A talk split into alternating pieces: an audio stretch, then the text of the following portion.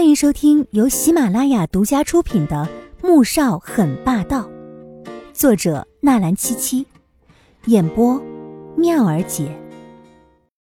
第七十一集。米乐乐听说他又要去警察局，立即跑到校门口和他会合。两个人打了的，赶到警察局里面。进到办事厅时，就被请进了局长的办公室。在经过询问处时。季如锦看到了坐在审问室里面的江媛媛和穆恩恩，顿时吓了一跳。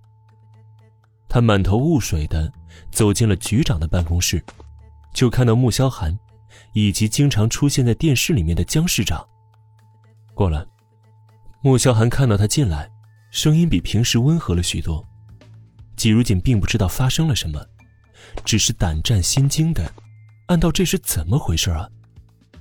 江媛媛和穆恩。怎么会在审问室里面？甚至就连江市长也来了。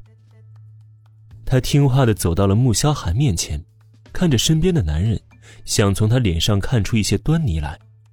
哼，才半天没见我，就想我了。穆萧寒见他紧张的神情中还流露着害怕，就想起了他被关在这里三天无人问津的事情，忽然就想逗他笑一笑。而季如锦差点没站稳，这都什么时候了？而且当着市长和警察的面说这种话，真的好吗？发生什么事了？我我没有犯法，我什么事都没有干。季如锦并没有被逗笑，反而更加担心了。而另一边，米乐乐看到江市长，发出一声冷笑：“穆总，难道还是为了上次的事吗？那张卡不是你送给阿锦的吗？”怎么，你不会还要打算联手外人，一起再把阿锦送进看守所里面关起来吧？米乐乐为了这件事情已经生了好几天的气了，可毕竟这是人家的家事，他不好掺和。但这并不能代表他就不敢说出公道话了。阿锦是我的妻子，我就是把任何人送进去，也不会把她送进去。穆萧寒说着，牵住了季如锦的手。大拇指在他手心里面按了按，季如锦却更加忐忑了。他从来不觉得自己在穆萧寒的心中有多么重要，更别说现在审讯室里面坐着他疼爱的妹妹。只是他现在什么也不敢说，因为他并不知道自己说的话会不会弄巧成拙，只能忐忑不安的站在一边，手也下意识的想要抽回来。因为他只要一紧张，就会有些坐立不安。显然，穆萧寒也看出他不但没有放下心来，反而更加担心了，不由得皱起眉头。难道在他的心里，他就这么没有信用吗？连他的保证也不能相信吗？萧寒呐，这到底是怎么回事啊？怎么又扯上这位纪小姐了呀？